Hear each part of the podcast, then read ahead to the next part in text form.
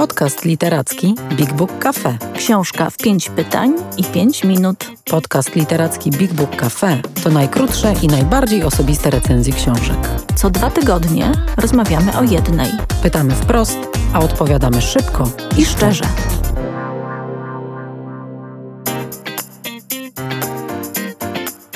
Dzień dobry. Witajcie w kolejnym odcinku naszego podcastu Książka w pięć pytań z Big Book Cafe. To jest podcast, w którym opowiadamy o książkach, które nas y, zachwyciły, które są dla nas ważne, o których y, chcemy Wam opowiedzieć, bo być może także y, po nie y, sięgniecie. Ja muszę powiedzieć, że po y, burzliwych y, miesiącach remontów w Big Book Cafe na, dom, na Koszykowej. Wreszcie możemy usiąść i rozmawiać o książkach i to jest naprawdę ten taki miły y, moment y, trochę zatrzymania i też tego, co myślę, że naprawdę sprawia przyjemność. Y, dziękujemy Wam, że jesteście z nami, że nas słuchacie i dziękujemy naszym patronom i patronkom, dzięki którym ten podcast także powstaje i dziękujemy miastu stołecznemu Warszawa, które współfinansuje nasze działania i realizację tego podcastu. A dzisiaj porozmawiamy o książce Los Zerui Szalew. Zeruje Szalew, izraelska pisarka, była naszą gościnią w Big Book Cafe na Dąbrowskiego. To było wspaniałe, takie mm, bardzo inspirujące spotkanie z mm, pisarką, która ma na koncie już kilka powieści. W Polsce grono naprawdę wiel, wiernych, głównie jednak czytelniczek. E, I mm, do, e, jej wizyta powiązana była też z premierą nowej książki Los. E, Paulina tę książkę przeczytała i do tej pory jest pod jej dużym wrażeniem, więc ja jestem bardzo ciekawa, y, też jak trochę z dystansu patrzy na ten tytuł i co tak naprawdę z tej książki y, w niej zostało. Tak, myślę, że to fajnie, że, że minęło trochę czasu od lektury, bo to jest książka, po której długo nie można się otrząsnąć i po której bardzo długo nie można wejść do lektury żadnej innej książki. Myślę, że takich y, powieści wcale nie ma w świecie bardzo wiele i ja teraz mam nadzieję, że bardzo zajętą Julię namówię, żeby sobie tę książkę przeczytała, bo naprawdę uważam, że to jest książka, która e, e, dorosłym kobietom ma do zaoferowania bardzo dużo. To najpierw e, mm, kilka zdań wstępu, bo być może nie, nie wszyscy mm, z Was Zeruje Szalew znają. To jest jedna z najbardziej znanych i najczęściej tłumaczonych pisarek izraelskich. E, międzynarodowy sukces e, przyniosło jej e, Życie miłosne. To jest książka, która została przełożona na ponad 20 języków i ukazała się po, po raz pierwszy w 1997 roku. No właśnie, teraz dostaliśmy Los. To jest książka przełożona przez Magdalenę Sommer. Opowiedz, Paulina, co to, co to jest za historia? Gdzie ona się dzieje i kim są jej mhm. bohaterowie? Y, Zeruja Szalew y, to jest w ogóle autorka, która, tak jak wspomniałaś, ma bardzo wiernych czytelników i czytelniczki y, i takie osoby, które idą z nią przez lata.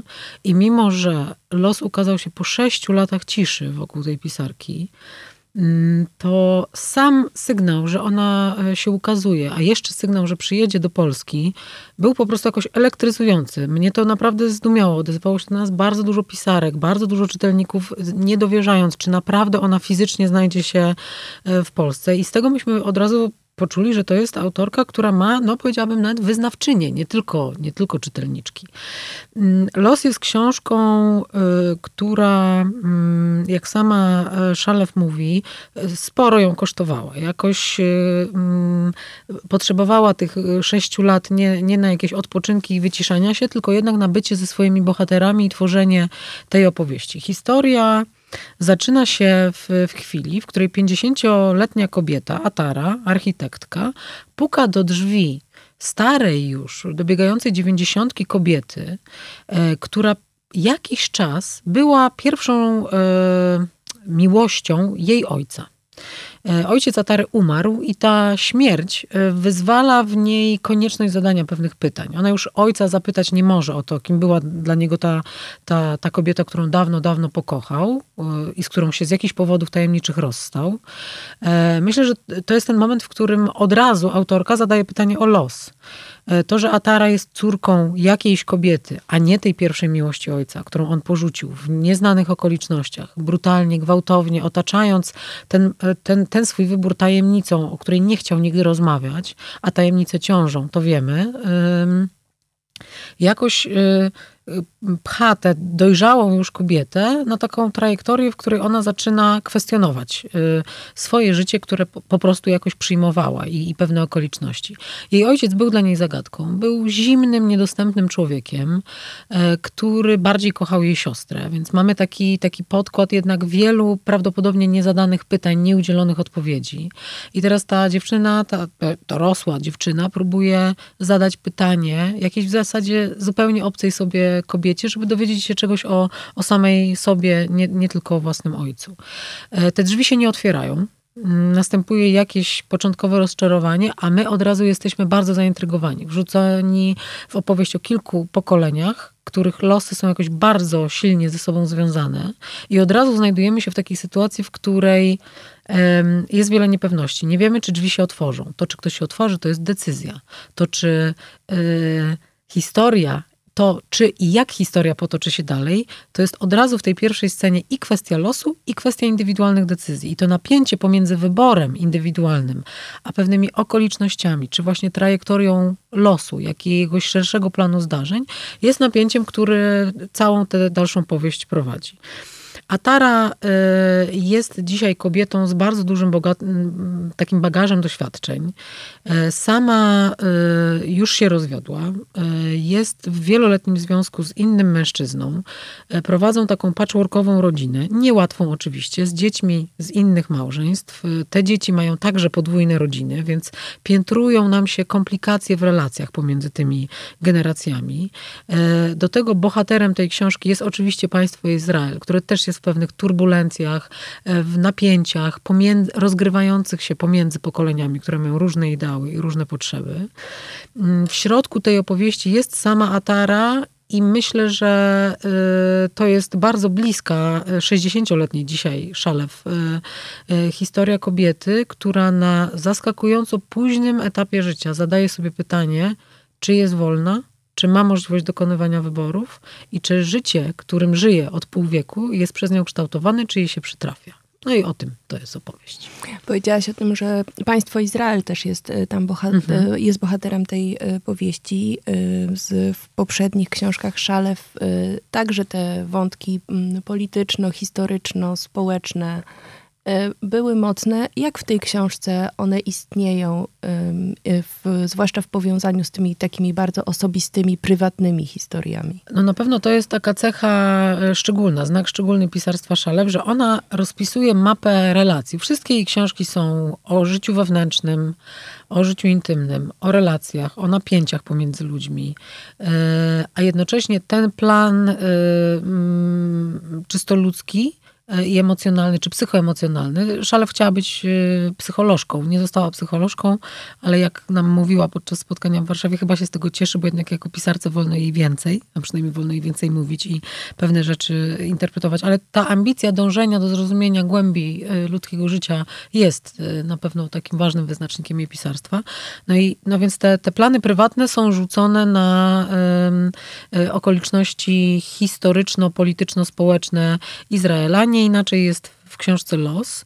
E, dostajemy tutaj Izrael, który jest, no właśnie, państwem e, przypominającym pole minowe. E, rodzina Atary, ta, ta polepiona, porwana i po, pofastrygowana rodzina, to jest właśnie takie pole pełne rozmaitych niewybuchów, tych niezadanych pytań, tych nieodbytych pomiędzy generacjami dialogów, tych systemów wartości, które się wcale w prosty, jednoznaczny sposób nie transferują z jednego pokolenia na drugie. E, to jest e, turbulentna rzeczywistość, potwornie gęsta i to też w tej książce się obrazuje w ten sposób, że Szalew opisuje drogę między Tel Awiwem, Jerozol- Jerozolimą, innymi częściami Haifą, w której mieszka główna bohaterka. Ona jeździ po tym niedużym przecież państwie i bardzo czuć taką gęstość, stłoczenie sprzeczności. E, mm, Atara się ciągle kłóci z mężem. Oni nie rozmawiają ze sobą normalnie. Oni toczą wojny, bitwy i bitewki w każdym niemal zdaniu. Atara nie ma dostępu do własnego syna, który wyszedł po służbie wojskowej, siedzi w pokoju zamknięty, ma ewidentnie depresję, ale też jakiś wielki kryzys wartości przeżywa. Nie wiadomo, co mu się w tej służbie wojskowej przytrafiło. Drzwi są zatrzaśnięte. W ogóle zapytałam ją o motyw. Naliczyłam sześcioro zamkniętych drzwi. Sześć czy sześć par, nie wiem jak to powinno bo niedobrze akurat język polski sobie z drzwiami radzi, więc mamy sześciokrotnie motyw zamkniętych drzwi i ona aż uniosła brwi, bo ona sama sobie nie zdawała sprawy, że, że je tam zawarła. To jest kraj pozamykanych drzwi. To jest kraj bardzo gęsto zabudowany, ym, y, dosłownie. Atara jest architektką i to, to ma znaczenie dla tej opowieści, bo krajobraz, który Izraelczycy sami sobie budują i o który walczą z Palestyńczykami, to też jest bardzo ważna część tej opowieści, więc dostajemy te zagęszczone osiedla, korki na ulicach, tych ludzi, którzy muszą wytrzymać ze sobą na jednej gęstej ziemi, chociaż jest między nimi tyle iskrzenia, tyle powodów do wybuchu, a jednocześnie oni są na tą ziemię, no właśnie, przez pewien los skazani, no ale ją też sobie wybrali. I na tym szerszym planie także rozgrywa się to napięcie pomiędzy losem a wyborem indywidualnym. Ten Izrael e, buzuje, a sama Szalew jest e, też zaangażowaną aktywistką. Ona o tym mówi, jak jest jej trudno pisać w sytuacji, w której jej kraj jest na krawędzi. No pamiętajmy, nawet teraz, jak rozmawiamy, trwają ogromne, wielo, wielotysięczne e, protesty w Izraelu przeciwko próbom wywrócenia do góry ich systemu sądownictwa i de facto odebrania wolności tej trzeciej władzy sądowniczej, więc to jest, to jest kraj, który jest właściwie jakoś rozszarpywany wewnętrznymi napięciami, dokładnie tak jak rodzina Atary. Mówisz o tym losie i o tych właśnie napięciach między przeznaczeniem i y, możliwością samostanowienia, decydowania, brania życia w swoje ręce. Czy Zeruja Szalew daje tutaj y, jakąś wskazówkę? Czy ona mówi nam, czy jesteśmy w stanie przeci przeciwstawić się temu losowi, czy e, tak jak bywało raczej w jakichś antycznych tragediach, ten los często jest silniejszy od nas, gdy bogowie pociągają za sznurki i e, de facto jesteśmy tylko jakimiś pionkami w całej tej wielkiej opowieści. No właśnie, słuchaj, ona daje odpowiedź i za to ją też uwielbiam. To znaczy, że to nie jest pisarka, która się chowa za ogromem życia i mówi, ja tu jestem od stawiania pytań, ale nic wam nie podpowiem Guzik to jest kobieta, ewidentnie to jest kobieta, która przeżywa swoje życie w sposób pełen refleksji i rozwagi nad tym wszystkim. I ona daje te odpowiedzi. Ona się tego, tego nie boi. To mi się ogromnie podoba. Do tych komplikacji symbolicznych losu, o których mówisz, o pewnych mitycznych wymiarach, no to jeszcze jest cała, e, jest cały wymiar Starego Testamentu i bardzo wa ważnej tutaj w kontekście religii wątków, nie wiem, baranka ofiarnego, no tego, że po prostu są istoty skazane na jakiś tam los, wygnanie na pustynię i tak dalej. Czyli wszystko, co dla Żydów jest bardzo istotne w kontekście ich takiej też tożsamości religijnej i, i kulturowej, to też się oczywiście tutaj rozgrywa. Jest taka scena, y, w której y, Atara, ta główna bohaterka, jedzie y, ze swojego domu w Hajfie na drugi koniec Izraela właśnie po to, żeby jeszcze raz spróbować rozmowy z tą 90-letnią kobietą, która ma jej do opowiedzenia nie tylko historię o tym, dlaczego ojciec Atary ją porzucił, historię tego, że byli pierwszymi bojownikami rodzącego się niepodległego Izraela, bojownikami, którzy wierzyli w przyjaźń palestyńsko-izraelską, i wierzyli, że jedynym wrogiem tego państwa i tego społeczeństwa są Brytyjczycy. I to ich chcieli zabijać, a chcieli budować um, przyjaźń pomiędzy mieszkańcami nowego państwa. I kiedy ona jedzie tam, dostaje telefon, że jej mąż jest bardzo chory i trafił do szpitala nagle. I to jest ten moment decyzji, w której nie decyduje los, w której zadecydowała ona, czy pojedzie dalej, żeby spełniać swoją historię i znaleźć pytanie, znaleźć odpowiedź na pytanie, które, które ją nęka, czy ona wróci przejmować się mężem, z którym jest w ciągłych tych napięciach i iskrzeniach. Y, jedzie dalej, nie, nie zawraca do szpitala i to ma bardzo potężne konsekwencje. I to jest jeden z takich momentów w tej powieści, powiedziałabym, toczącej się współcześnie, w takim życiu, które rozumiemy. W takim życiu, że ja jadę w korku i dowiaduję się, że moja ukochana osoba jest w szpitalu, no ale jest z nią syn, są lekarze, no czy ja naprawdę muszę tam wracać? Takie bardzo prozaiczne pytanie. Mm, I to jest jedna z tych sytuacji, y, na, na planie których Szalew rozpisuje działanie losu i działanie naszych indywidualnych decyzji. I wydaje mi się, że to, co ona opowiada tą historią, to jest jednak opowieść o kobiecie, która, jak powiedziałam, bardzo późno w życiu zaczyna po raz pierwszy podejmować niepodległe decyzje. Ona mówi: Jadę dalej, bo to jest dla mnie ważne. I jest to opowieść o kobiecie, która przeżyje e, gwałtownie bardzo wiele utrat. Cały jej domek, który zaprojektowała i zbudowała, się rozsypie i ona się stanie wolna. Wolna od iluzji, że, ma, że mamy wielki, przenikliwy, dalekosiężny wpływ na swoje życie, wolna od kontroli i wolna od przytłaczającego poczucia odpowiedzialności za to wszystko. Dla mnie to jest, to jest historia, oczywiście nie tylko do czytania e, przez kobiety, ale to jest e, historia kobiecego losu także w tym sensie, że na całym świecie kobiety dojrzewają do świadomości, że nie muszą aż tak strasznie tyrać na podtrzymywanie całego nieboskłonu. Mogą po prostu żyć i to też wystarczy.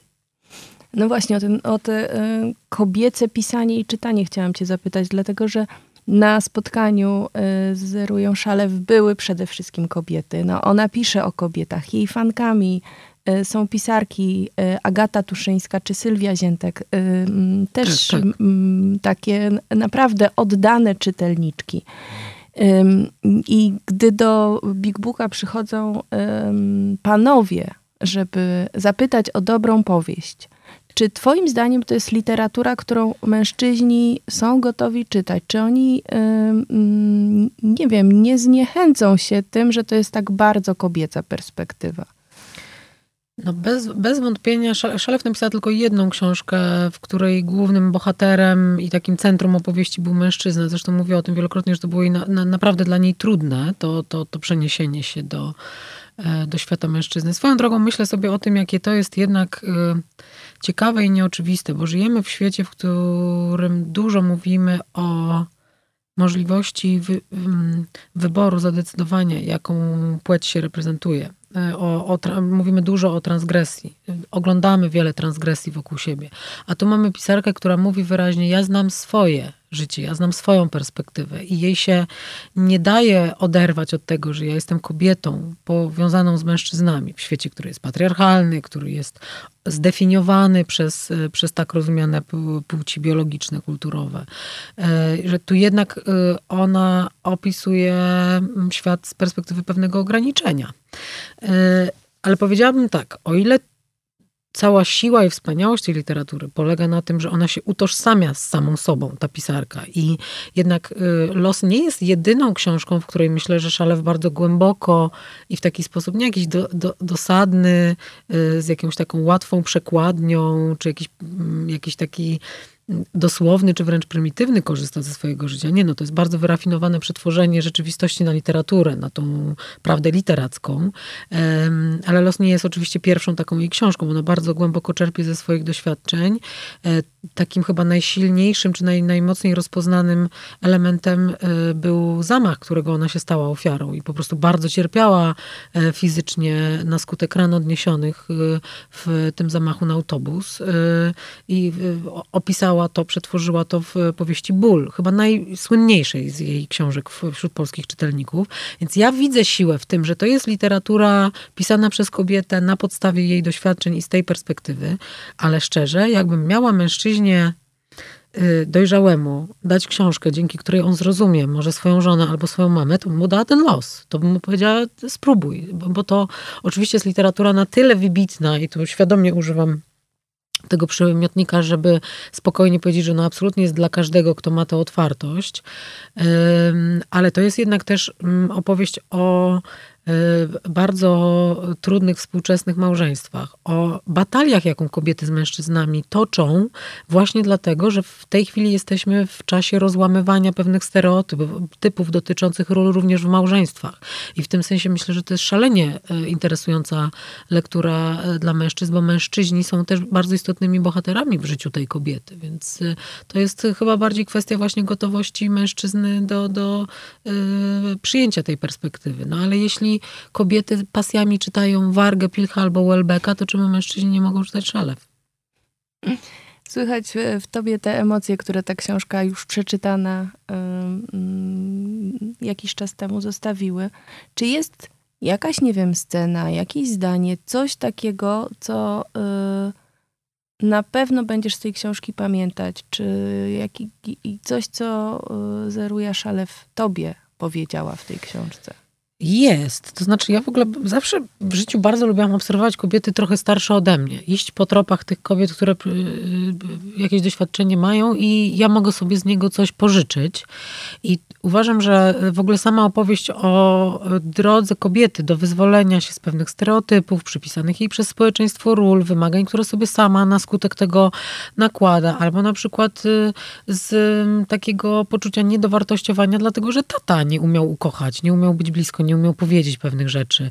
No to są zranienia, o których doskonale wiemy, że, że zostają na lata i naprawdę mogą wpływać na to, jakich dokonujemy potem y, przez całe życie wyborów, w jakie małżeństwa wchodzimy, etc., etc. Więc y, ta opowieść o dojrzewaniu do własnej wolności i niepodległości jest dla mnie super inspirująca. Mówi mi też coś, myślę, prawdziwego i uspokajającego, że tej wolności nie da się zdobyć, jak się ma lat 20. Jak się ma lat 50, to można zacząć rozmawiać o tym, co naprawdę znaczy wolność w życiu. Więc jakby i uzyskanie nawet po 50 latach intensywnych przeżyć rodzinnych i nie tylko, to jest dobry moment, w którym można wziąć wszystko w jedną torbę i wyjść z, na przykład z tego, jak się do tej pory żyło. To to przyjmuję jako taką bardzo poważną wskazówkę na życie. A mm, chyba naprawdę na zawsze zapamiętam e, scenę, jedną z tej książki, niesamowicie napisaną. To jest scena śmierci, a jednocześnie scena obezwładniająco pięknego zachodu słońca. W tej surowej, takiej nieprzystępnej jednak ziemi Izraela, gdzieś na skraju jakichś takich y, suchych zbocz, jakichś suchych krzewów, ostrych kamieni i wielkiego, y, nieskończonego oceanu rozlewa się taka krwista plama zachodzącego słońca, a jednocześnie ktoś odchodzi. I to jak ona napisała, że to się dzieje razem, i że jeden moment w życiu może pomieścić tak kosmicznie ogromne procesy jak, y, jak śmierć i fenomenalny spektakl przyrodniczy, no to dla mnie była olśniewająca scena. To myślę, że tego naprawdę nie, nie, nie zapomnę, że to jakoś tak ca cały czas ją widzę i to jest moje pierwsze skojarzenie, jak myślę o tym, yy, o tym losie. I myślę, że w nim jakaś taka wspaniała też przesyłka bądź obecny, cokolwiek ci się przydarza. To znaczy w każdej chwili warto, warto jakoś tak y, widzieć wszystko, co się dzieje i daje się to przeżywać. No więc ba bardzo poruszająca książka i nawet no, po miesiącach jednak, muszę powiedzieć, szarpie za serce. Paulina, bardzo Ci dziękuję za tę dzisiejszą rozmowę. Ja myślę, że teraz już obowiązkowo, mając wreszcie trochę czasu, y, po, lo, po los sięgnę i myślę, że też będę go y, polecać y, męskim czytelnikom zachęc, za, zaglądającym do Big Booka. Niech się mierzą z tą prozą, niech też przeżywają ją na swój sposób. Mm. Absolutnie. Chłopaki, nie bójcie się. To jest po prostu wspaniała historia i tyle. E, książkę e, możecie kupić w obu naszych e, księgarniach stacjonarnych Big Book Cafe Dąbrowskiego i Big Book Cafe MDM oraz w naszej księgarni internetowej. Mm, bardzo dziękujemy, że nas słuchaliście, że jesteście z nami. E, dziękujemy naszym e, patronom i patronkom, e, a także miastu stołecznemu Warszawa, które współfinansuje ten podcast. Dziękujemy Wam bardzo, a w następnym odcinku Młody Głos Fundacji Kultura Nieboli Alicja Michalska będzie opowiadała o tym, co czytała i pewnie ja ją będę indagować. Do usłyszenia. Dziękujemy. Więcej o książkach opowiemy Wam osobiście, jeśli odwiedzicie Big Book Cafe, czyli księgarnię, kawiarnię i Centrum Wydarzeń Literackich. Wejdźcie na bigbookcafe.pl lub odwiedźcie nasz profil na Facebooku. Big Book Cafe. Czytam, gadam, żyję.